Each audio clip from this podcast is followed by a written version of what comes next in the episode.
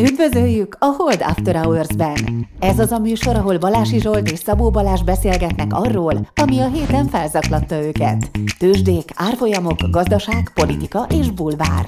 Szabó Balázs és Balási Zsolt a Hold alapkezelő elemzői. Bármi, ami az adásban elhangzik, az az ő vagy vendégeik magánvéleménye, amely nem feltétlenül egyezik a Hold blog és a Hold alapkezelő hivatalos álláspontjával.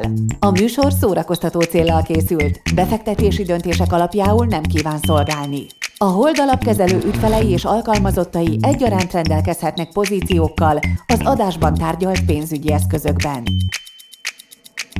Na, akkor üdvözlünk mindenkit vasárnap hajnal is. Most aztán igazán jó reggel, sziasztok. Remélem nem keltél túl korán valás, hogy izé lancsoljuk a adás második részét. Hát itt most már 10 óra 50 van, de a jó reggelt még belefér. Így van. És szerda ráadásul.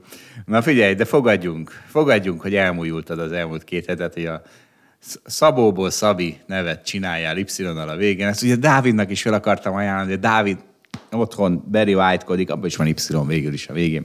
Szóval, hogy a Szabó Szabi, de akkor most nem magyarázom el, hogy az milyen jó rapper karrier, és milyen jó ugye az utódaidnak legalább az Y végű név a társadalomban az előrejutást elősegíti, a statisztikák szerint, vagy egy kutatás szerint. Zsolt, én így is megküzdök, hogy ilyen rosszak az adottságaim. Ennek van sportértéke, így kell mondani, érted? Tehát nekem átszerem van. Úgy... Én így is megcsinálom. Te csak úgy, az Y-oddal a végén, én meg így is. Ilyen én átlagos névvel. Na, de az azért mondtam, el, azért húztam el újra, mert utána néztem, hát utána nagyon kurvára utána néztem, tehát egy, egy egyenlemű mintánk, utána néztem, hogy mi a helyzet. Gróf Széchenyi István leszármazottaival, mert hát ő is gondoltam, hogy Y végű, de aztán közben rájöttem, hogy nem is Y végű, hanem, hanem mint a pornépé íre végződik a neve. És kézzel egy Blick cikkbe futottam bele, szakirodalom 2019 novemberi. Tudod, mi a Blick cikkekben? Hogy amikor belekantizolsz, akkor tudod, hogy nem lesz olyan hosszú. Meg fogod érteni. De tudod, amikor belinkeled ezeket az Economist cikkeket, hogy Balázs, podcastra találtam egy nagyon jó Economist cikket, akkor mindig egy azt a mindenit, és akkor tényleg ugye fél órát eltöltesz vele, kibogarászod a mondani valót. Na, egy Blick cikknél nincsenek ilyen problémák. Na, hát Gró Széchenyi István utolsó, politikus utolsó sarjainak egyike, és nagyon tényleg ez a neve, hát ez elképesztő, és így jár iskolába. Gróf, Sárvári, Alsó és Felsővidéki Széchenyi Krisztián. Persze lehet, csak a végét használta, nem? Vagy ezt nem írta ki a minden tankönyvére az egészet. Nem tudom. Várjuk, hogy a hallgatók megmagyarázzák, hogy az osztálytársai voltak. Hát vagy hát, ha ő is hallgat minket, aki táncművészként dolgozik, és érden él, hitelből vettek lakást, mit tudom én, időnként probléma, probléma van a hóvégén a, izé, a beosztással, szóval, hogy, hogy pontosan, tehát hogy ők aztán abszolút igazolták azt a, azt a trendet, hogy a, van egy, van egy kiváltságos előnyöd, az szépen visszatendál az átlaghoz. Nem, nem lesz ugye mindig szerencsét. Hát nekik ugye elég durva, néhány rendszerváltás kellett, hogy, hogy a, az ő mm, vagyonuk elkopjon, de hát Na, hát ez, ez történik a világban, ilyesmik történnek. Elmúlik az a szerencse, ami a nagy Széchenyi István vagyonát összefújta. Nem a rendszerváltás koptatta el a vagyonát. Hát az is, nem? Vagy a szocializmus gondolom inkább oda tette ezt a dolgot. És az nem volt rendszerváltás? De, nem azt értettem rendszerváltásra, tudod, Sok 90-et szoktuk. Sok rendszerváltáson ment át az ország. Jöttek, mentek a rendszerek, és elkopott a vagyon. Na, hát akkor Széchenyi família után nézzük, megint botondott, de majd azt megint később vesszük föl, azzal kapcsolatban, hogy mit szórakozik velem a hold alapkezelő, és hogy mi a különbség. Na mindegy, nem mondom el, majd mindjárt, mindjárt beszélgetünk róla. Na figyelj, na akkor figyeljetek, most akkor most a vasárnap hajnal van, korán kelünk, és megint üdvözöljük Botondot, a hold alapkezelő CEO-ját. Hello! Hello, Botond! Sziasztok! Megint egy analógiával kezdem, remélem ezt most érteni fogja Valázs, és na figyeljetek, de volt 2020-ban, ugye óriási összeomlás a világban, és vettem, vagy szerettem volna venni Jets ETF-et. A Jets ETF az a, a amerikai légitársaságokat tömörítő egy ETF. Ha ugye az ember nem akar azon tökölni, hogy melyik légitársaság megy csődbe, vagy nem megy csődbe, akkor megveszi az egész ETF-et, és bízik benne, hogy úgyis elmúlik ez a karantén szarság. Föl, fölhívtam a broker cégemet, és mondta a broker, hogy ne haragudj, azt nem vehetsz. Hát mondom, mi az, hogy nem vehetek? Hát, ha, hát fél éve még vehettem. Ne haragudj, azt nem vehetsz, mert jött egy új, nem tudom milyen szabály, hogy annak nincsen, azt hiszem, UCITIS leírása, annak az ETF-nek, és ezért nem vásárolhatod meg. Egyébként erről itt a, a, a, a, a, itt a podcastben is nyafogtam rendesen. És tehát, hogy ugye ezt a leírásra soha senki nem olvassa. Soha senki. Ez egy ilyen szabályozói baromság, ami, ami, csak, így, ami, ami csak azért van, hogy fölmutassák a papír, pecsétes papírjukat, hogy ők mindent megtettek a kisbefektető védelme értekében, de ők is tudják, hogy ezt a kisbefektető leszarja. Na most óvatosan értsetek egyet velem, mert aknamező felé sétáltok. Hogy, hogy, hogy van ez? Nem merek semmit sem mondani, annyira lelkes nem, vagy. Az, az, nem, nem, figyeljetek, nem, nem, számtalan esetben egyébként megéltük az elmúlt tényleg 10-20-25 évben, hogy a szabályozó az nem racionálisan dönt. Tehát egy csomó esetben egyébként olyan döntéseket hoz, amivel gyakorlatilag lehetetlenné teszi a, a befektetőnek a működését. Tehát, hogy ez, ez meg, és az a befektető az lehet kicsi, közepes, nagy, profi, egész egyszerűen sokszor meg. Tehát leg, legeklatánsabb példa, nem? Sortot betiltja. Mikor tiltja be a sortot a szabályozó? De az általában a politikai döntés, de igen. Az de a, politikus a, szabály, a szabályozói döntés az mindig valamilyen politikai döntés. Hát nem, azért az, hogy hát na jó, mindegy. Jó, oké. De, de nem, egyet. Ez nem, figyelj, ez nem szakmai döntés. Hm. Ez soha nem szakmai döntés, hogy betiltja a sortot. Az, ne, az nem, az, okay, az mindig politikai. Okay, de az, hogy a Jets ETF-re nincsen kellő leírás, az azért nem politikai döntés, hát ezt nem, lehet, nem tudod Nincs kellő leírás, de akkor fél évvel ezelőtt hogy köthettél, és most nem köthetsz? Mert akkor még nem figyelt föl rá a sasszemű szabályozó. Na, na figyelj, de hát ugyanarról beszélünk, Botond. Na de, az a helyzet, hogy az a hold alapkezelőben is van ilyen szabályozás. Mert mi történik, ha már ennyit elemeztük az OTP szuprát, akkor egy kicsit cseszegetem a hold alapkezelőt is, mert mi történik? Van egy kiváló holdbeat alapunk. Nem tudjuk, hogy kiváló, mert még el se indult, de az én fejemben kiváló. És mert honnan tudom, az elmúlt három évben, amikor láttunk, láttunk mindent, hideget, meleget a tőzsdéken, és például azt láttuk, hogy az egyik legikonikusabb magyar alapkezelő az belebukott ebbe a három évbe. Szóval ezt láttuk a három, elmúlt három évben, és ezt én a saját megtakarításomban nagyon jól abszolváltam ezt a, dolgot, és, akkor, és, és ugye mi a helyzet? Az, hogy a hold beat alapot, azt nem veheti mindenki, elvileg még három évig, de ebből még nagyon sok vitánk lesz ebből a három évből, lehet, hogy három éven keresztül. én reméljük, hogy a hold after house is kihúzza addig. Szóval, hogy elvileg nem, nem veheti bárki ez a szabály, és azért, mert van a hold alapkezelőben egy, egy mit tudom, előírás. Hívjuk hogy... minőségbiztosításnak.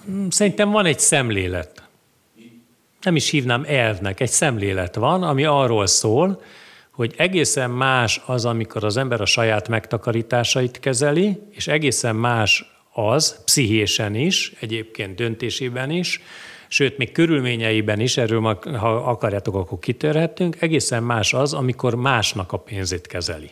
Ez az esetek többségében a mi tapasztalatunk alapján így van, ezt is olvastuk, és mi azt a döntést hoztuk, hogy ahhoz, hogy valakinek elindít, vagy valakinek az alapját kinyissuk a befektetők szélesebb vagy széles rétegei fele, ahhoz kell egy három éves teljesítmény, egy három éves track record. Nem olyan hosszú az, amikor 30 évben gondolkodunk, Zsolt. Így van, csak nekem van három éves track recordom. És erre azt mondtad most, hogy más-más pénzét kezelni. Igen. Erre én azt mondom, hogy valóban más, de csak 10%-ben más. Tehát az, hogy a tőzsdei teljesítményedet mi befolyásolja, meg 70-80%-ban az, hogy a piacon az történik, ami a te várakozásod. Az elmúlt három évben, ha én más pénzét kezeltem volna, pont, lehet, hogy kicsit rosszabb, de pont, de pont, de biztos, hogy nagyon jó hozamaim lettek volna, hiszen az történt mindig a tőzsdén, amit úgy vártam tőle. Így, így nagyon nehéz elbotlani és a következő három évben valószínűleg nem történik, tehát nagy valószínűség nem történik semmi különös, pán az elmúlt három évhez képest, ami ugye az ilyen 10-20 évente előforduló események voltak az elmúlt három évben a tőzsdéken. Ahhoz képest nem fog történni, és itt lövünk három év múlva, pont ugyanannyit tudunk az én teljesítményemről, mint tudunk most, csak eltáncoltuk ezt a három évnyi pávatáncot, és egyébként itt, itt én semmi más miatt nem kardoskodok, mint a hallgatók kétszámjegyű hozamhoz való jogáért azért küzdök, hogy végre egy tökös alapba tehessék a pénzüket. Naboton? Meg, me, erre meg lesz a lehetőség három év múlva. Ugye van annak valószínűsége, mondjuk 50 százalék, hogy a következő három éves teljesítményed olyan lesz, mint az elmúlt három éves. És van valószínűsége annak is, mondjuk 50 százalék, úgysem tudjuk eldönteni, hogy mennyi, hogy nem lesz olyan. Szóval három év múlva, amikor visszatérünk, akkor vagy pávatáncnak, vagy egy előremutató óvatos szemléletnek De ez azért nem igaz. Tituláljuk ezt. Ez azért nem igaz, mert amikor három év múlva itt ülünk, és lesz, mit tudom, lesz három év alatt nulla százalék hozamon. Mondjuk Igen. az elég szar. Akkor most mit mondasz, úristen? Hát nem, nem tud semmit sem mondani, semmivel sem leszel okosabb, mint az elmúlt három évtől. Tehát én- ez az, amiről én itt próbálok papolni. Szerintem, szerintem okosabb leszek, hogyha három év után azt látom, hogy vannak piaci környezetek, amikor nagyon jól te tudsz teljesíteni, és vannak olyan, pia- lesz, vagy van olyan piaci környezet, amikor kevésbé, akkor mi ennek a, az infónak a, az ismeretében leszünk, sajnos az ügyfelek nem. Igen, de azt nem fogod tudni tovább sem, hogy a következő három évben melyik piaci körülmény. Tehát, hogy na mindegy, De ez Zsolt, azt érted, hogy az ügyfelek felé ennek, én, én most tényleg egy szóban minőségbiztosításnak hívom, ami lehet, hogy ilyen nagyon egyszerűsítő, de hogy ennek van értelme, vagy van pozitívuma is. Csak Balázs, ennek van értelme, hogyha egy 26 éves alapkezelőről van szó, aki előtte se tődését nem látott, se más pénzét nem látta. Nem tudom, kiről van szó. Ezzel szemben, tehát most mondom, hogy az elmúlt három évben a legdurvább évek voltak, és nagy, nagyszerűen helytáltam.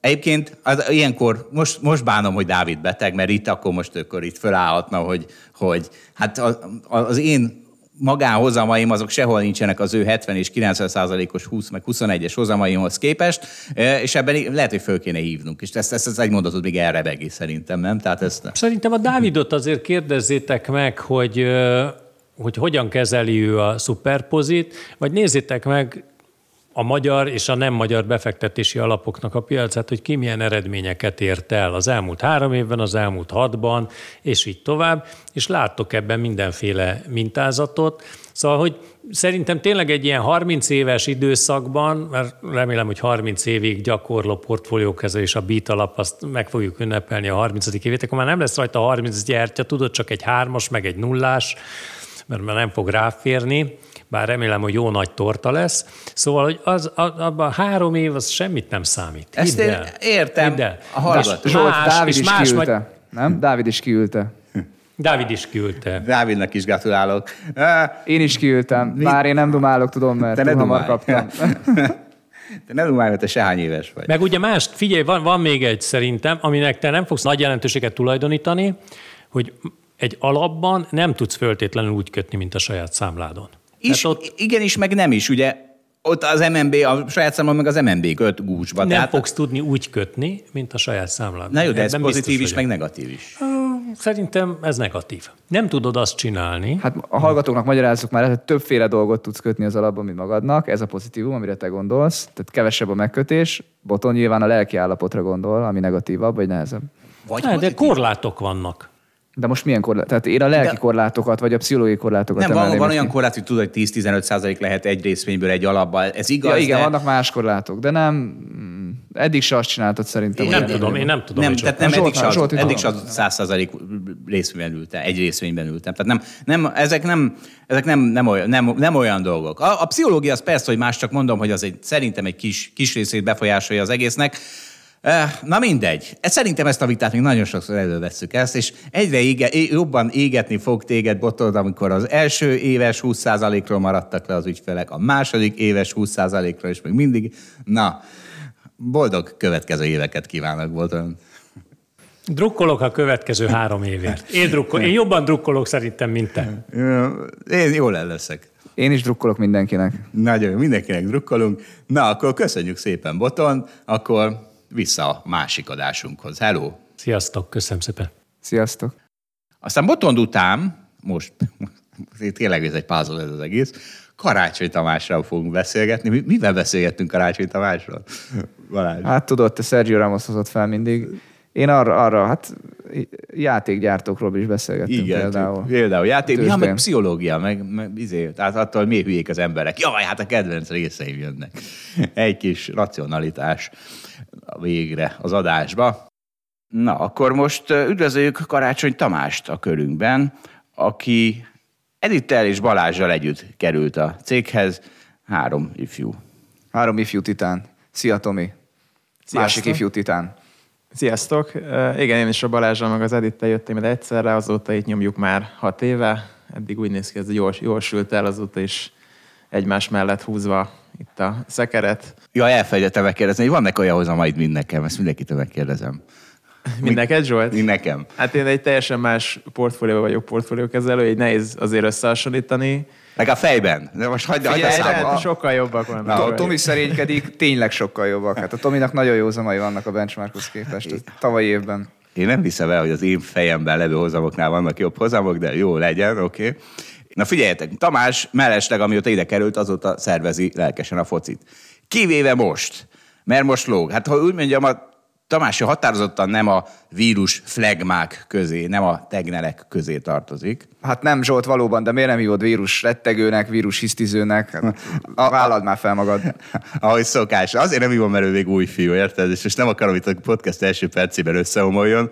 Úgyhogy Tamás, mivel, mivel véded magad? Tehát ugye, mert, mert valamit szeretnél felhozni a mentséget, de mert mi van, ugye, ha most megint kikapunk a Concordtól fociban? Azt, hogy Igen, igazából a felkészülő időszak mo- most lenne a legfontosabb. Eddig egész stabilan, már mióta szerintem ide jöttem, szerveztem ezeket. Pont, pont a vírus kavart be, és ugye még a nagy meccsünk előtt se volt rendes felkészülésünk. Nyilván a Concord podcastban hallhattuk, hogy mi felkészültünk rendesen évek óta, mondjuk ez pont nem volt igaz, de igen, jól jönne egy kis felkészülés nekünk is. Hát igazából az van, hogy a, ha már vírus rettegőségemre hagy reagáljak, feleségemmel pont most várjuk a babát, így talán ez egy ilyen kifogás nekem, amit, amit fel tudok hozni mentségemre. Na jó van, Zsolt, hoz valami statisztikát azonnal, hogy a babára nem is hat negatívan a vírus, vagy valami.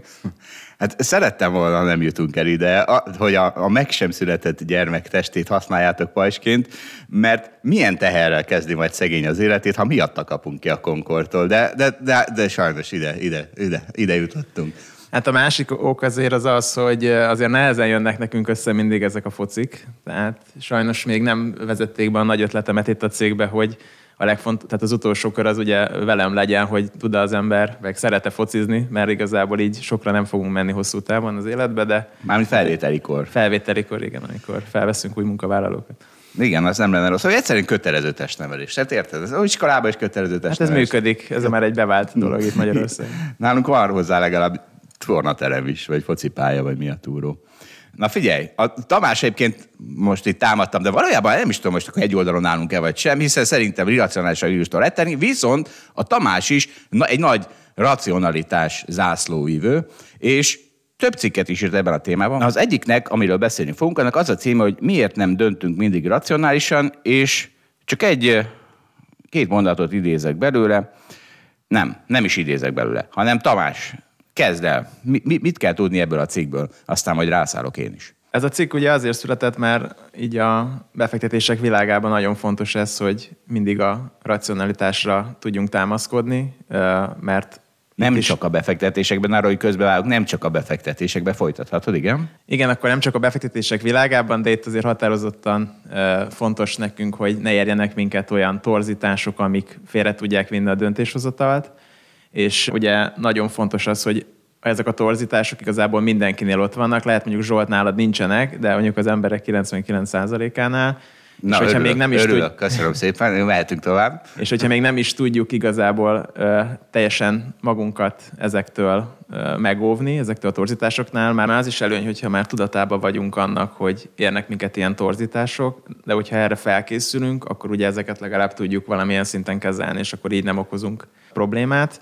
Vagy, vagy kezelni, vagy ugye kizárni. Tehát nem csak ez a módszer, hogy, hogy miután tudom, hogy jött, meg, hanem megpróbálod megelőzni azt a helyzetet, amiben ez van. Nekem, ez- nekem ez is sokszor működött. Mindegy, erről Igen, igen, beszélünk. igen, ez is, ez, ez, is, ez is lehet egy. De igazából csak egy hétköznapi példát, ugye hagyj említsek, a, amikor ilyen pánik van ugye a piacokon, és nagy esések vannak, akkor ugye mindenki fél, nagyon nehéz olyankor bármit megvenni, megvásárolni, holott ugye ez azért úgymond hülyeség, mert amikor a boltba bemegyünk és látjuk az akciókat, akkor meg valamiért pont annak örülünk, hogy, hogy ilyen nagy lehetőségek vannak ott hirtelen a, az élelmiszerboltban.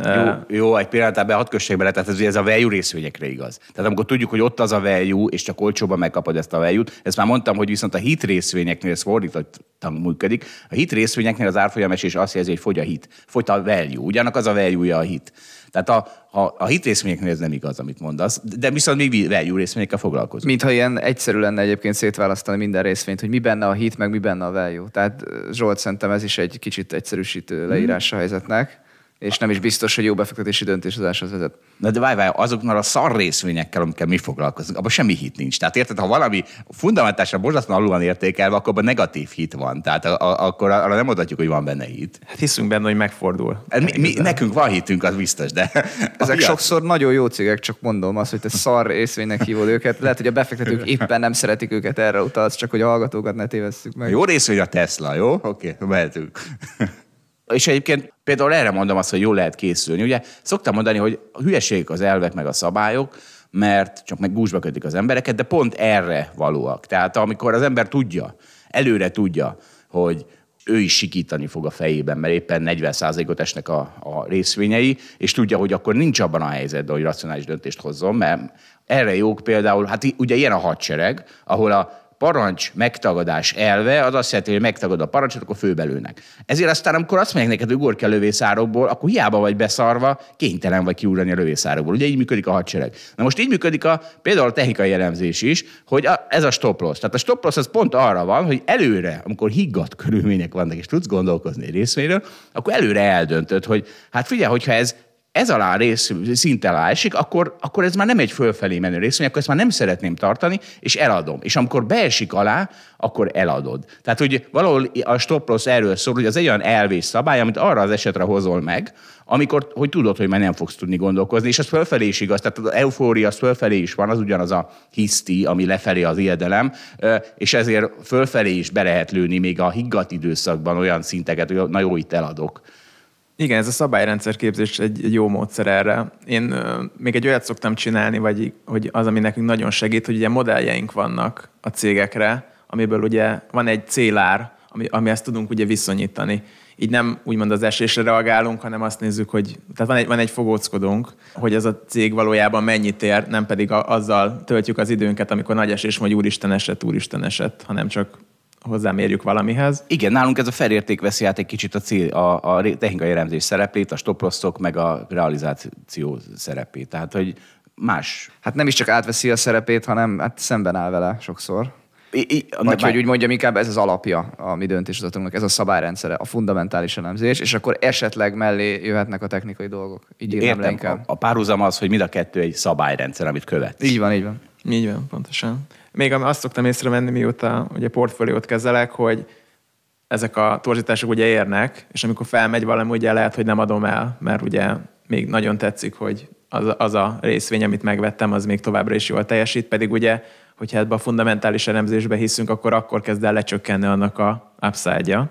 És akkor ekkor lehetne olyan, most olyan, olyanokon gondolkodok, hogy hogy lehetne erre valami szabályt nekem kitalálni, hogy mikor hogy méretezek, és hogy, hogy változtatom ebből fakadóan az árfélmozgásból fakadóan a pozícióimat.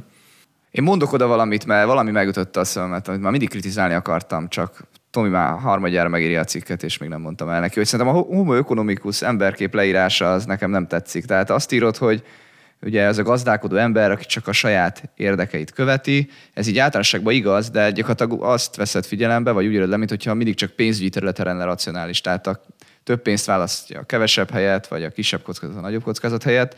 De szerintem a homo csak azt mondja, hogy az embernek vannak vágyai, aminek csak egy dimenziója a pénz, de lehet más dimenzió is. Például valakinek ugye az a vágya, hogy ESG részvényt tartson, mert hogy az társadalmilag felelős befektetés. És azt is bele lehet árazni a homo economicusba. Igazából a közgazdaságtan csak abban segít, hogy ezeket a vágyakat megpróbáljuk preferencia görbé kialakítani, gyakorlatilag matematizáljuk, függvények kialakítjuk, és így tudunk vele számolni, meg modellezni. De az, a homo economicus nem azt jelenti, hogy ott nincs valami kiemelt szerepben a pénznek a, a kérdése. Itt pedig úgy írják, most Zsolt is egyébként mindig úgy használta a racionális embert, mint aki, aki ilyen tökéletesen kalkuláló, érzelmeket visszaszorítja. Hát az érzelmek azok szerintem szorosan összefüggnek. A, tehát az, az, az, az, egy vágy, az, hogy van egy vágyad, a homo economicus képébe is beleférnek az, hogy vannak vágyak, csak ezeket preferencia görbékkel le kell írni, meg matematizálni kell. Igen, ez egy jó gondolat, ugye azon lehet gondolkodni, hogy, vagy hogy definiáljuk pontosan ezt a homo economicus Ugye a közgazdasági rendszereknek ez a emberképe, és ugye a közgazdasági rendszerek csak ebbe tudnak gondolkodni, tehát hogy pénz, meg hasznosság, és uh, ilyen uh, dimenziók, de persze, hát a mindennapi életben sok racionalitást tudunk magunknak kreálni, ugyanilyen, amit te is mondta, hogy az ESG alapok, ami, ami lehet, hogy egy valakinek egy olyan érték, amiért hozom áldozatot is fel tud áldozni majd, és mégis boldogabb lesz tőle. Hát a végén meg ugye csak ez a, ez, ez a végleges cél. Meg hagyd mondjak még valamit ide, hogy az egyik eltés tanárom, most lehivatkozom, ő mondta ezt mindig, hogy a homo economicus meg a közgazdaságtan emberképét ezt nem arra találták ki, hogy egy embert jól leírjon, és nem, a, nem arra, hogy a Zsolt hirdesse itt a podcastban, hogy ő mennyire felsőbbrendű attól, hogy ő racionális tud lenni és megvalósítja a homo economicus emberképét, hanem arra, hogy amikor makró szinten modellezünk, akkor ez az emberkép majd hasznos lesz. És erre mindig az volt a példája, hogy a szőlész borásznak is nagyon fontosak az érzelmei, meg mindig elmagyarázza majd, amikor előadást tart a boráról, hogy mennyire lankásak voltak azok a lejtők, meg mennyire szépen sütötte a nap a szőlőszemeket. És egyébként nagyon fontos annak a szőlészborásznak a lelkivilága, hogyha őt magát nézzük, hogy ő egyébként hogyan cselekedett. De a homoekonomikus emberkép az rá nem igaz. Viszont ha azt a kérdést tesszük fel, hogy egyébként, ha nőtt a borára, akkor egyébként többet fog-e termelni ő, vagy több, több szereplő belépe a piacra, akkor az a válasz általánosságban, hogy igen, tehát makró szinten igaz volt az a homoekonomikus feltevés. De hogyha ő rá magára néztük, akkor, akkor ez, egy, ez teljességgel hülyeség volt. Jó, én most, most nem én kötök ebbe, hát két éve magyarázom, hogy mi a különbség köztem, meg az emberiség közt, most nem, most nem, nem fogok itt ezzel most itt meg, megbotlani ebben, ne arra, hogy... Na figyeljetek, először is van ebben a, a, a cikkedben egy Mérő László idézet, az is egyfajta racionalitás, ha figyelembe veszük saját gondolkodásunk. Nem racionalitás volt, tehát ez nagyon jó.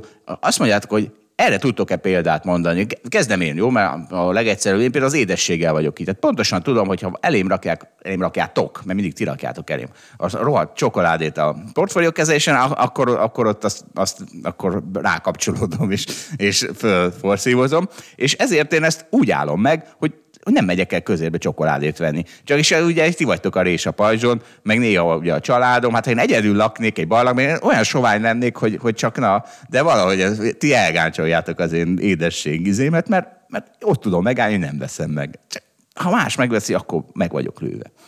Na mondjatok egy példát az, arra az életetekben, hogy hogy küszöböljétek ki az irracionalitást azáltal, hogy, hogy fölkészültök az elkerülésére. Én ezt amúgy az üdítőitallal csinálom, de hogy egyébként mondjak egy példát a szakmai múltamból. Mikor elkezdtem kezelni az alapomat, akkor sokra gyakrabban belekötöttem ilyen rövid trávú trédekbe. Tehát, hogy láttam, hogy elkezd esni a piac, és úgy éreztem, hogy na én úgy, úgy érzem, hogy merre fog menni, és akkor, és akkor belekötöttem több sort, és akkor aztán index, aztán lóg, és egy idő után ugye nem, nem tettem pár hónap után, tehát nem olyan sok idő után, ugye visszamértem, hogy ez, ez hogy sikerült, és hát inkább negatív volt, és akkor rájöttem, hogy ezekben nem nagyon erősek ezek az érzések, hogy azt gondolom, hogy rövid távon tudom, hogy merre megy a piac, de valójában nem tudom valószínűleg, csak, csak ez egy érzés. És akkor ezt visszaméred, és aztán azt mondod, hogy tisztában vagy ezzel, ahogy Mérő László is mondja, tisztában vagy az irracionális társaddal, és aztán abba ezt a tevékenységet. Ez még azt tudom hozzáfűzni, hogy sokszor az ember ugye becsapja magát, tehát hogy racionálissá teszi azt a döntését, ami valójában irracionális. Egyébként ez nem olyan bonyolult megtenni, egyszerűen ugye vannak mindig érvek, meg ellenérvek, nagyon nehéz olyan helyzetet találni manapság, amikor csak az egyik oldalon vannak érvek. Viszont ezeken nagyon jól lehet játszani, hogy bizonyos érveket túlsúlyozunk, másokat, el, másokat pedig alulsúlyozunk. És akkor ugyanilyen lehet egy ilyen tőzsdé befektetésnél, hogyha csak valaki a jó hírekre reagál, és a többit azt pedig nem, nem, nem veszi figyelembe.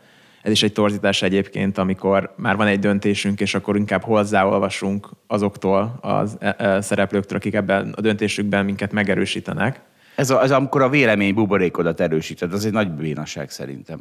Tehát végülis a, a nap végén azért nagyon könnyű irracionális döntéseket magadban racionálissá fejleszteni, mert végül is az ember csak így tud élni, hogy magát azért nem gondolja egy rossz embernek. Na, hát ez nagyon jó átvezetés következő témába, ugyanis Szó volt már ebben a podcastben arról, amikor a tribalizmusról, ugye a, a, a, a csoporthoz tartozás érzés, hogy ez milyen boldogság, és egy példa volt erre, és akkor a mi kutyánk kölyke, annak mindent elnézünk, és egy példa erre volt Sergio Ramos esete az egyik BL döntőben, amikor, hát, mit tesz Isten, pont a Liverpool legjobbját kapta el egy ipponnal, amit kiugrott a válla, ugye Mohamed Salahnak, és le kellett cserélni. És az egész világ elítélte Sergio Ramos tettét, a Judo Szövetség közölte, hogy ez egy, ippo, ez egy olyan fogás, amit a judóban már öt éve betiltottak, és nálunk a cégben egy ember volt, aki próbálta Sergio Ramos mosdatni, és az Karácsony Tamás volt, aki a, nem tudom, világ életében Real Madrid fel volt. Tamás, akkor most akkor hogy van ez a irracionalitás, racionalitás, mindent meg tudunk magyarázni?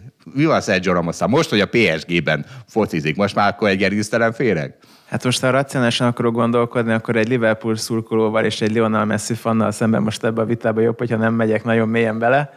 De alapvetően én nem azt tagadtam, hogy az egy nem egy, tehát nem, nem egy szabályos szerelés volt, az biztos, de a, én a szándékosságát emeltem ki ennek, hogy azért azt nem hiszem, hogy a Ramos ezt szándékosan csinálja. Tényleg a leggusztustalanabb játékos a világon az ilyet sose Nem tenne. tudnánk előhúzni 50 ilyen esetet. A, küldök, küldök majd YouTube videókat, Tomi.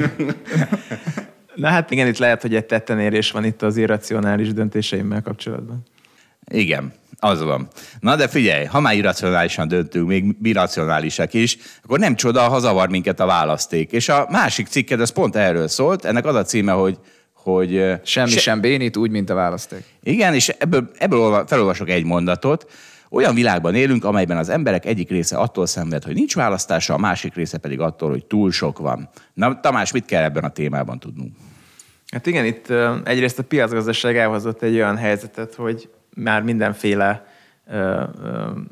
terméket, termékben nagyon sokfélét ugye lehet kapni. Még régen ugye volt egy cipő, egy, egy cipész volt mondjuk a, a faluban, és mindenki tőle vette a cipőjét. Cipőt a cipőboltból, ez volt a szocialista reklám. Igen, igen. igen. Hát manapság meg annyi van, hogy már nehéz ugye választani, és ugye ez az, ami ugye egy bénítást okoz.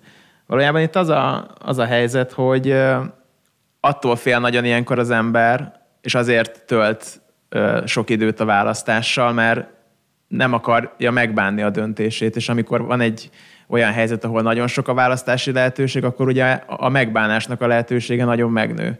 Tehát amikor ugye csak egy dolog volt, akkor ez a megbánás ez gyakorlatilag nulla, mert így is úgyis azt kellett megvennem.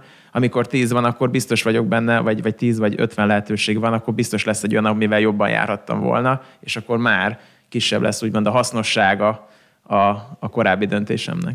Már mondok egy példát, ez, ez, ez egy pszichológus mondta, vagy nem is tudom, talán videóban láttam, nagyon vicces példa volt, hogyha valaki találkozik, mondjuk most a lányról van szó, randizik egy fiúval, és az a fiú a első randi túrja az órát, hát akkor föláll és ott hagyja. Most ha a férje az, aki mondjuk egy vacsoránál túrja az órát, akkor már akkor már nincs választási lehetőség, ugye? Tehát onnantól kezdve, hogy még sok választási lehetőség van, akkor azonnal ott hagyod, hiszen sok van. Ha amikor már nincs, akkor már bele vagy kényszerítve egy pályába. Hát ilyen az élet. Igen, de valójában még ugye az szokott lenni, vagy hogy mi is gondolkoztunk sokszor a cégben, hogy mondjuk hány befektetési alapunk legyen, vagy hányat mutatunk a, a ügyfeleknek, ügyfele, kifelé. az ügyfeleknek kifelé. Mert ugye az van, hogy amint ugye van egy ö, nagyon széles skál, amiből választanunk kell, akkor egyből félünk attól, hogy úristen, ez nekünk mennyi időbe fog kerülni, mire ezt így kitaláljuk, és mindig halaszgatjuk ezt a döntést. A végén pedig annak az eredménye az lesz, hogy sokszor nem is döntünk, hanem elhalasztottuk ezt a vásárlást, vagy, vagy döntést. És ezért vannak erre ugye kutatások, hogy mondjuk ha egy befektetési alap 50 ajánlatot ad az ügyfelének, ami egyébként egy jó dolog, mert hát az 50 ugyanazok benne vannak, mint hogyha mondjuk 5 adott volna, mégis az emberek többet vásárolnak azokból, amikor csak öt lehetőség volt számukra megadva.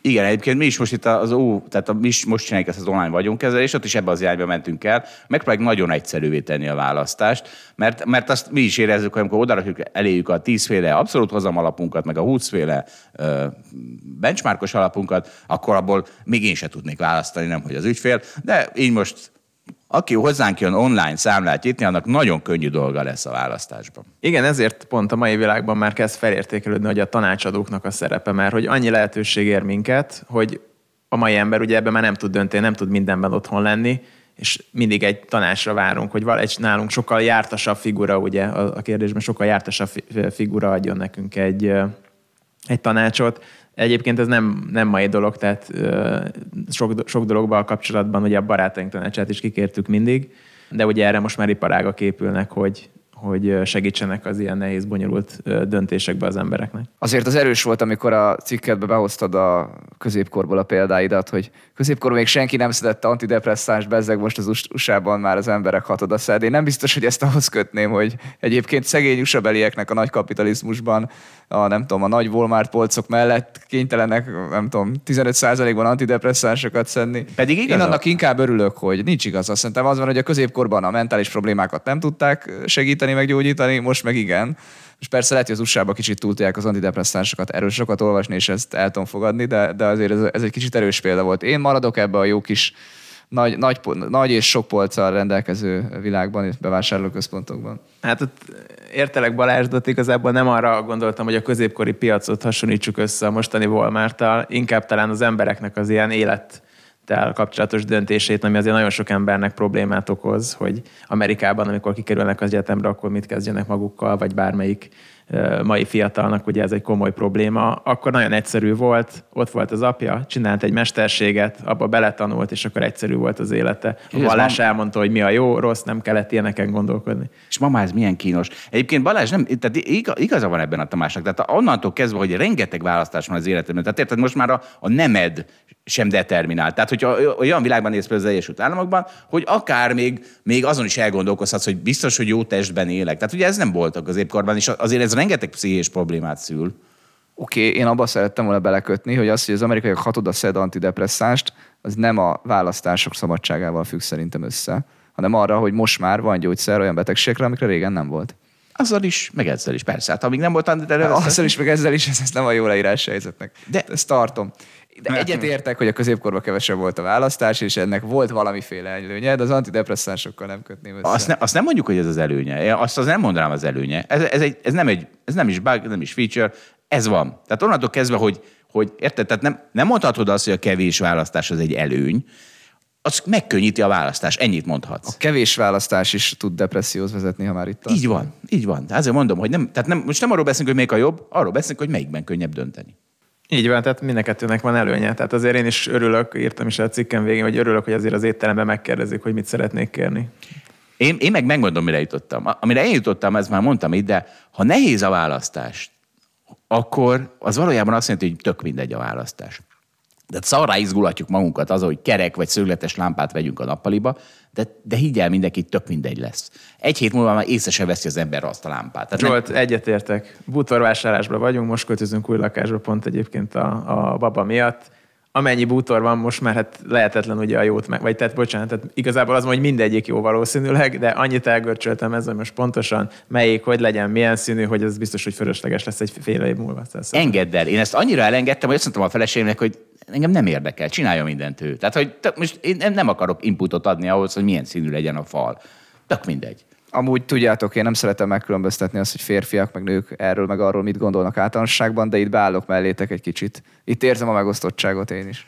Tehát, hogy, hogy mi van? Hogy a... Hát, hogy valójában most hárman fiúk itt megbeszéljük, hogy minket ez nem érdekel, csak itt a probléma nem erről szól. A másikat érdekli. És tudod mi a vicces? Amikor mondtam a feleségnek, hogy nem kell ezen görcsölni, mert tök mindegy ragaszkodott ahhoz, hogy nem tök mindegy. És ó, mondom, jó, hát ezért is vonultam ki a... Nálunk a... mondjuk máshogy, máshogy működik kicsit a rendszer, valójában Eszter is olyan, hogy igazából neki lehet még kevésbé fontos, mint nekem, szóval ez nálunk nincsenek meg ezek a szerepek. Hoppá, hát akkor az előítéletessége még erre a három adatpontra sem állt, úgyhogy akkor tényleg vissza, akkor visszatérek az és, eredeti megfontolásaimhoz. És akkor Tamás, a Sergio Ramos mellé találtuk még a szögletes lámpa problémáját is, ami, ahol kifogott rajtad az irracionalitás, és Ja igen, és ami, ami még nagyon jó volt ebben a cikkedben, akkor azt, akkor azt én olvasom föl, Tamás, ha hajlandók, tehát arról van szó, hogy amikor döntés elé jutunk, és le, elengedjük a döntést, tehát ugye, amikor egy orvos orvos megkérdez minket, hogy akkor mit az A terápiát szeretnénk, vagy a B terápiát, valójában azt kell mondani, hogy tök mindegy, döntse el az orvos.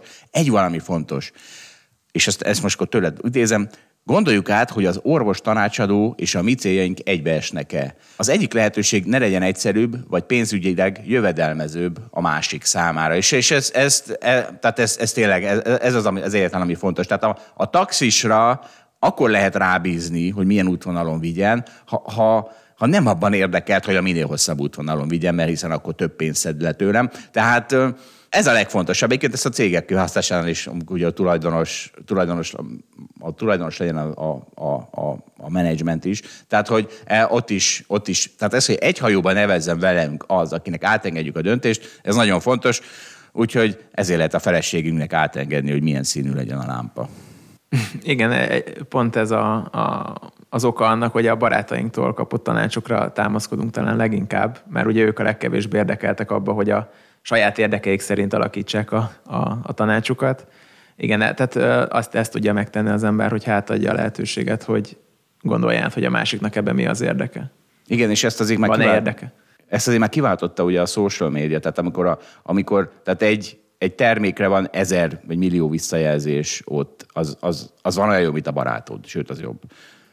Na figyelj, Tamás szintén egy ilyen nagyon racionális ember, aki azt mondja, el, hogy te, te például mit csinálsz a babaváró ö, hi- hiteleddel. Mert ugye itt mindig mindenkit hülyézek, még azt is, aki lakást vesz belőle, aki meg plazma tévét, azt meg pláne hülyézem. Te mit vettél belőle, Tamás? Hát most olyan embereket finanszírozok, akinek nem indítják el az alapját, és ezért nincsen likviditása. Az egy nagyon jó befektetés, gratulálok. És a többivel mit csináltam? Azért, olyan sokat nem emésztettem fel a babaváró hiteledből. Hát félretettem a, a, a várható bukói, bukóimra, amit ugye majd a te befektetésed el fogunk veszteni, de valójában most abba gondolkodok, hogy valami jó kis magyar eurós állampapírt ö, veszek, és ezt visszafedezem forintra, ezzel már egy jó kis forinthozamot elérve. Tehát eszedbe se jut felélni, ez a legfontosabb. Tehát eszedbe se jut, hanem amikor majd, amikor már biztosan megvan, akkor a hozamait fogod felélni. Ugye jól, jól értem a, a, a, az elméletet. Igen, igen, igen. Tehát valójában itt egy arbitrást csinálok, hogy ne legyen benne kockázat, csak biztos járjak jól. Jó, figyelj, és akkor má- másik ilyen, mert a másik, tehát amikor, hogyha bármit ilyen mindennapi dolgaimmal kapcsolatban azt a Tamás szoktam megkérdezni, hogy például az, hogy milyen pénzügyi segítséget használsz te a mindennapi életben. Tehát igen, mi az, amit másképp csinálsz, mint, a, mint nagyon sok ember nem csinál. Hát ezt nem tudom, hogy mennyire csinálom másképp, de ugye ezeket a népszerű applikációkat én is használom. Ugye a Revolut az egyik, azzal ugye lehet azért megfogni banki költségeket.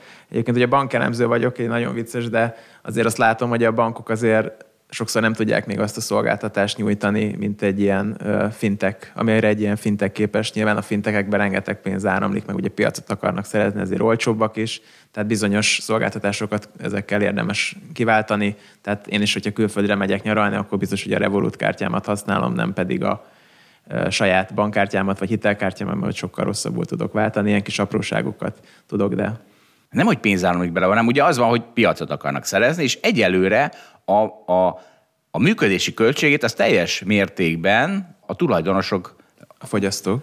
nem a fogyasztók, a tulajdonosok fedezik. Tehát a, fogy, olyan fogyasztónak ingyenes szinte minden szolgáltatás, azért, mert a tulajdonos betolja a pénzt minden évben, ami mondjuk egy revolútra szükséges. A, egy valami, én szoktam figyelni, ne csak ott nagyon sok pénz, mert ha egyszer bemondják az unalmast a tulajdonosok, akkor nem szeretnék pont akkor. Bár most már ugye a Revolut az bank is egyben. Igen, hogyha valaki ingyen pénzt akar adni, akkor tartsuk a kezünket. E, Igen, tehát nem árt, nem árt sorban állni ott, amikor az ingyen pénzt osztogatják. Pláne ezt ugye külföldről lehet. Hát akkor még boldogabb az ember. Nem? Hát most egy kicsit nemzetieskedek. Valázs, örülünk, hogyha az amerikai befektetőnek szedjük el a pénzét? Annak mindig örülünk, persze. A magyaroké legyen az összes. Na, de én unom itt a bankokkal. Tominak van egy sokkal izgalmasabb szektor, amivel sokkal kevesebbet is foglalkozol sajnos, meg kevesebb cég van a tőzsdén. Ezek a játékgyártók. Mesélj már kicsit, Tomi, inkább erről. Például itt volt a CD Projektben ilyen nagy emelkedés, aztán nagy zuhanás. Gondolom, hogy, gondolom, hogy ez jobban megmozgatott téged, mint ezek a régiós bankok. Igen, ez a CD Projekt azért egy nagyon más, más történet volt.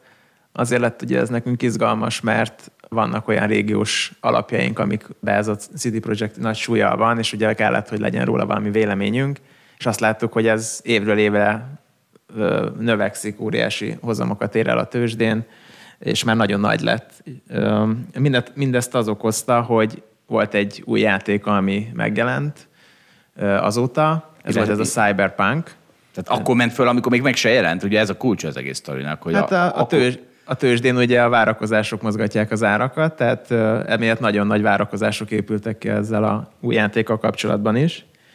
És ugye az a, az a nehéz még az ilyen cégek értékelésében, hogy nincs ilyen stabil múltjuk, tehát nagyon el tudnak ezek a várakozások ugye a, ö, szaladni. Hit, a hit. Igen, egy kicsit ilyen, ilyen hitszerű, hogy me- mennyire hisszük el azt, hogy mi, mit tudnak majd ezek a jövőben. És kicsit ilyen álmokat kell diszkontálni, amikor egy, egy ilyenre modelleket készítünk. De hát ugye már ez olyan szintekre jutott el a CD Projektnél, hogy már kicsit azt árazta a piac, hogy a talán valaha volt legjobb játék, vagy legsikeresebb, pénzügyileg legsikeresebb játék a GTA 5 ö, körüli eladási számokat kezdtek el prognosztizálni az elemzők is, illetve hogy ezt folyamatosan meg tudja ismételni a CD Projekt, tehát hogy két-három évente ilyen nagy játékokat ki tud majd hozni, miközben ez egy, azért egy kisebb játékfejlesztő volt, aki folyamatosan persze nőtt, de hogy még arról nem bizonyított, hogy több címet tud egymás mellett fejleszteni, és ez, ez hajtotta igazából a várakozásokat, hogy ezt mindenki elhitt, hogy a CD Projekt nem tud hibázni. Ez a csúcsán 450 volt ez a CD projekt, ez 2020 ősz, ősze. Inkább úgy mondanám, hogy a csúcson azt hiszem ez volt a legértékesebb lengyel részvény, nem? Így van. Így Nagyobb van. volt, mint mondjuk a PKO bank, ami a helyi OTP. Na jó, de nem csak Európában is a kevesedik volt, tehát nem csak, hogy Lengyelország van, nem? Tehát ilyen Volkswageneket vert, vert, vert vagy nem De vert? hogy is Volkswageneket nem vert. Tehát a Jó. Volkswagen az egy ilyen 80-100 milliárdos cég, ez meg egy ilyen 20 milliárdos cég lehetett akkor. De egy ilyen OTP bankot, igen, azt megelőzött például. Na. Ami azért egy regionális nagyban. Tehát 450 volt a csúcsa, most 180 zloty körül forog, és de egyébként ez, ez egy azért, ez egy sikersztori, tehát ez egy olyan buborék, amit jó előre megmondtuk, hogy ki fog durrani, és még úgy belátható, hogy belül ki is durran. Tehát nem az van, mint a Balázs Teslája, megmondta, hogy buborék, aztán tízszerezett, és akkor onnan esett 30 ot ez, ez, ez egy sikeres buborék. Balást itt megvédeném, Balázs itt benne volt még a legvégén, és a legjobb időben szállt ki, szóval nem buborékozta a CD Projektet ö, idő előtt. Hát inkább úgy mondom, hogy benne voltam a buborékban, és még erőbe kiszálltam. Ez a ritka pillanatok egyike, látod? Zsolt, egyébként ugye tényleg az a különbség, hogy itt meg volt a trigger, meg lehet, volt egy időpont, hogy na, ott eljön az igazság órája. Sok technológiai cégnél nem jön az igazság órája, mert hát ha negatív is az eredmény, akkor hát majd tíz év múlva jó lesz. A Facebooknál most jön el, nem? Ez épp tegnap. Hát a piac hangulatától is függ, hogy mikor mit tekintenek igazságórájának. Szerintem a Facebook is olyan, hogy ha, nem, egy, nem egy ilyen nagyon volatilis, éppen ilyen technológiai utálatban lévő piacon lennénk, akkor nem biztos, hogy 26%-ot esett volna erre a jelentésre, hanem voltak olyan idők, tehát még másfél évvel ezelőtt jelentett volna egy ilyet, akkor lehet, hogy esett volna rá 5%-ot, aztán ment volna föl tovább, mert az volt, hogy hát most kicsit ki- kisebbet nőtt, mint gondoltuk, meg vannak itt ilyen problémák, de hát majd tíz év múlva úgyis sokkal jobb lesz minden.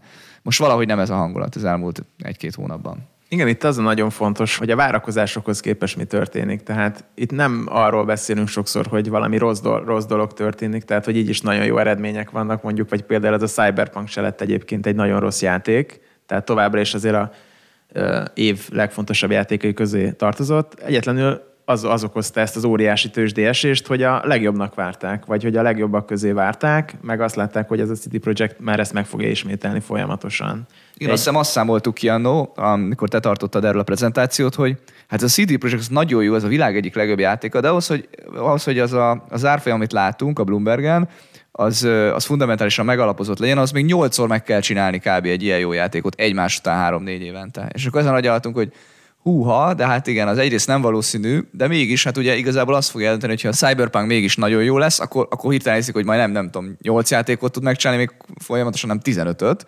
Tehát ez is, ez is lehet, hogy benne volt a pakliban, azt nem tudjuk most már meg így utólag, mert összeomlott az árfolyam. Hát minden a 8-ból a első sem sikerült. Vagy akkor inkább úgy mondom, hogy a második, ma Witcher sikerült, és akkor a második Igen, igen, a sikerült. Witcherről volt nagyon híres ugye ez a, ez a kiadó, és ugye ráadásul még a hype-ot erősítette szerintem, hogy akkor indult be még a Netflixon a sorozat is, és akkor azzal is úgymond nőtt ennek a, ennek a sztorinak a híre, tehát mindenki azt várta, hogy ha még egy Witcher franchise meg tud csinálni a CD Projekt, akkor ezek az árak igazából nem is olyan drágák, és vegyük tovább. Egy rendes tőzsdei cégben ilyenkor jön valami összeesküvés elmélet, hogy azért jött ki akkor a Netflix a Witcherrel, hogy a CD projekt árfolyama föl. Na, nem? Nem érzitek? Nem érzitek? Nem érzitek a izét? Nem Én nem érzem, ez még a te világod volt. hogy A 90-es Igen. évekből megmaradtak ezek a Én tudások. szoktam, én szoktam taxizni. Én hallgatom ezeket. Na és Tomi, volt itt még ebben a szektorban egy fontos hír az elmúlt két hétből, hogy a Microsoft felvásárolta az Activision Blizzardot. Én ennek nem látom még a jelentőségét, de hát azt látom bele, mint csomószor máskor, hogy hát ezek a big techek, ezek épülnek tovább, felvásárolnak mindenkit, egybegyúrják magukat, hálózati hatásokat generálnak. Igen, ez történik valójában a világban, sőt most még valamivel olcsóbb áron tudták ugye ezt megtenni, még hogyha jelentős prémiumot, azt hiszem olyan 40%-ot még rá is fizettek ugye a piaci árhoz képest. De hát ugye ez az Activision Blizzard azért egy nagyon nagy név, ez gyártja ugye a Call of Duty-t, vagy ő készíti, illetve ugye ezeket a Warcraft, Starcraft sorozatokat, ami talán így a leghíresebb itt a, a nevek közül, meg hát a nagy Candy Crush-t, azt is, azt is ők gyártják, hogy a mobilos játékok piacán is. Igen, ez egy kozmopolita podcast, itt ezt Warcraftnak, Warcraftnak ejtjük. Jó, a Warcraft. Warcraft az a, izé, az a vidéki, vidéki Én még a koleszos. 90-es években kezdtem ezzel játszani, akkor még az angol a fasorba se volt nálam.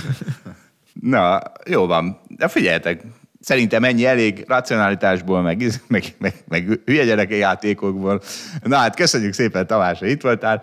A viszont hallásra. Köszönjük, szia Tomi! Sziasztok! Na, és racionalitás után akkor itt a most már akkor Tamás után vagyunk, és pávatánc után, és Supra portfóliókezelőváltás után. Szóval ezeknél is történtek durvább dolgok a héten, mert megmurdalt a családunk szíriai aranyhörcsöge. Nem tudom, miért alval mondod a megmurdáltad, de oké. Okay. Mert szíriá, de szíriai lejtettem ki. Szíriai lejtetted ki. Hát sajnálom tényleg. Meddig élt? Másfél év, ami egy ilyen kötelező minimum. Tehát nem, nagyon nem vagyok rá büszke. Mondjuk ne, durva. De, de egész jól viselt a család. Tehát volt egy kis pityergés, de, egész, de csak addig, amíg be nem dobtam, hogy annó Egyiptomban a fáraók mellé oda temették a feleségüket, talán még a gyerekeiket is. Szóval kezeljék helyén a sorscsapásokat. Úgy is mondhatnám, soha nem volt ilyen jó elveszíteni egy fáraót, tranzitív egy hörcsögöt, mint most. Jól beszéltem-e, Balázs? Nagyon, nekem ez nagyon tetszik. Csak az a kérdés, hogy miért halt meg? Nem etettétek rendesen, esetleg te tetted el lábalól, mert sokat futott a este a keréken, és nem tudtál tőle aludni. Ez honnan tudod, hogy este fut a keréken? Úgy, hogy nekünk is volt hölcsögünk régen. És, és megmurdált? Meg. Jó, volt pityergés?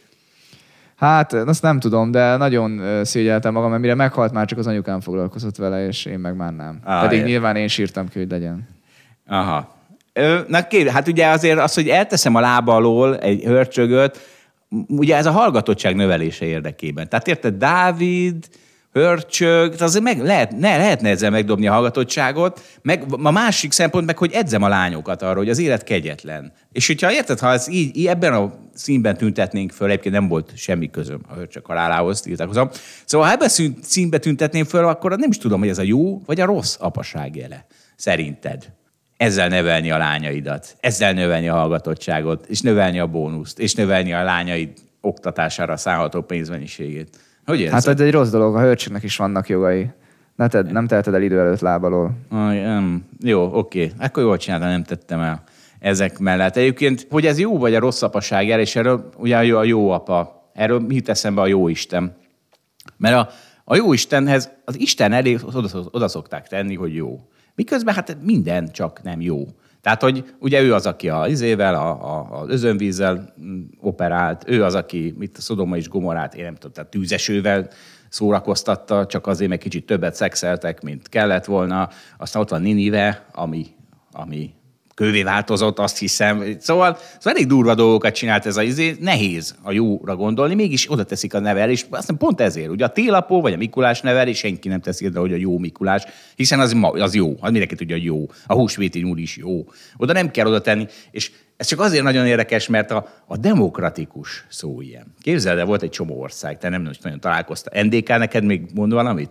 Persze, az megvan, és az volt a demokratikus, Így pedig van. az volt a, az orosz megszállás alatt így van, tehát hogy a, azok az országok, amik belerakták a nevükbe a demokratikus, tehát azok mindenek voltak, csak nem demokratikus. Ilyen volt az NDK, ilyen a, a KNDK, ugye a Kórai Népi Demokratikus Köztársaság, ilyen volt a Etiópia, Kongó, Algéria, szóval tényleg az összes nem demokratikus ország odarakta nevelni, hogy demokratikus. Na, én azt hiszem, hogy a jó apák meg a jó istenek is valahogy így, így operálnak ezzel a jó szóval, mint a demokrata országok a a, a demokrata vizével, demo, nem demokrata országok, a demokrata szóval. Most az jutott eszembe, hogy van egy aranyapám. Vagy ezt szokás mondani? Arany a szokás, de az, az nem tudom mi. Nem tudom, de az, a jó, a jó helyett arany is van, látod? Na egyébként most nagy a szám hörcsöggel kapcsolatban, még engem is megrázott a dolog, de még szerencse, hogy ez a fékezhetetlen ókori egyiptomi tudásom, ez engem is helyre tesz. Egyébként venni kell egy újat, tehát az a megoldás, és akkor a lányaid megnyugszanak, hogy jaj, jön egy új bébi ölcsök, hát az tök aranyos. De még sőt, a forgácsból is újat kellett vennünk, és épp, hogy a ketrecet megmenthettem, és akkor nem aranyapuka van, hanem veljó apuka. Mert a, ugye a veljő apuka találkozik a tervezett elavulás intézményével, amiről sosem tudom eldönteni, hogy mennyire valóság és mennyire összeesküvés elmélet, de majd a hallgatók megírják, megköszönjük. Várjál Zsolt, nem tudlak már teljesen követni. Miért mondod, hogy a tervezett elavulás az egy összeesküvés elmélet? Hát, ez pont olyan, érted? Tudod, a, a háttérhatalmak ugye a multik összeesküdnek ellenünk, szegény fogyasztó ellen, és direkt úgy csinálják meg az eszközöket, hogy korán... Ja, és ugye a hörcsög is élhetne 5 évig, ha a multik azt szeretnék, de így csak más felet él. Hát, pláne, hogy még új, nem tudom, mit is kell venni hozzá, meg nem tudom, mit is, mert hát ha attól fertőződött meg. Szóval nem tudom, nem tudom, hogy megy ez. Jó, hát a forgácsát azt tényleg le lehet cserélni, azért azt megilleti az új hörcsögöt. Igen, igazad van, megsértődik, nem? Na figyelj, Ricky Gervais, ismered? Ricky Gervais, nem ismerem. Nem, így ezt ma múltkor se ismerted, meg akkor is próbáltak bemutatni neki. Hallgatók ismerni fogják, ő volt, aki a, itt például a, egy komikus, de a legbrutálisabb, tehát mindenkibe beleszáll boldogan. Nagyon viccesen. Néhány ilyen Golden Globe, meg nem tudom, milyen diát adott, tartott. És róla van az a sztori, hogy van valaki, akire nagyon rászállt és sokszor sziporkázott az ő kárára, és akkor megkérdezték ezt a valakit, hogy hogy bírja, és azt mondja, jó, semmi gond, mert Riki néha oda jön hozzám, és megkérdezi, hogy nem baj, hogyha most megint majd szivatlak? És, és akkor mondom, hogy persze, hogy nem baj. Na és akkor ezt most azért mondtam el, mert én is most rögtön három bombát fogok bevetni itt a búcsúzás címén, mint Ricky Gervais, és én is, én nem tudtam mindenkihez oda menni előtte. Dávidnak azért írtam egy levelet, hogy figyelj, azért lehet, hogy itt a poszthumuszításoddal fogok poénkodni, nem probléma, ugye? De hát nem írhatok mindenkinek levelet, úgyhogy következőképpen szeret, de, de senkit nem szeretnék megbántani. Ja, és Riki Zservait, amikor megkérdezték, akkor azt mondta, hogy hát ő nagyon szívesen oda menne mindenkihez. Mindenkihez, akivel poénkodik, és előtte elnézést kérne, mert nem az a célja, hogy megbántsa őket, hanem az, hogy viccelődjön. Szóval akkor leköszönésként Balázs, nyugtass meg, hogy nálad minden rendben van otthon, és csak egy hörcsögöt, egy Dávidot, meg egy alapkezelő minusszal fordulunk rá a hétvégére. Hát ennyi mínusz elég lesz, úgyhogy én most nem is tudok milyen mínusz hozzátenni az én otthonomból. Örülök neki, hát akkor köszönjük szépen a figyelmet, egy pluszosabb hetet mindenkinek a jövő héten, a viszont hallásra. Dávidot szerintem visszakapjuk, az biztos plusz lesz. A viszont hallásra, sziasztok! Köszönjük, hogy velünk tartott a Hold After Hours mai részében. Ha tetszett a műsor, kérjük értékeljen minket, és iratkozzon fel csatornánkra, hogy azonnal értesüljön legfrissebb epizódjainkról. Az adással kapcsolatos részleteket és az említett cikkeket, ábrákat keresse a Hold blogon. Ez volt a Hold After Hours. Tartson velünk a következő adásban is!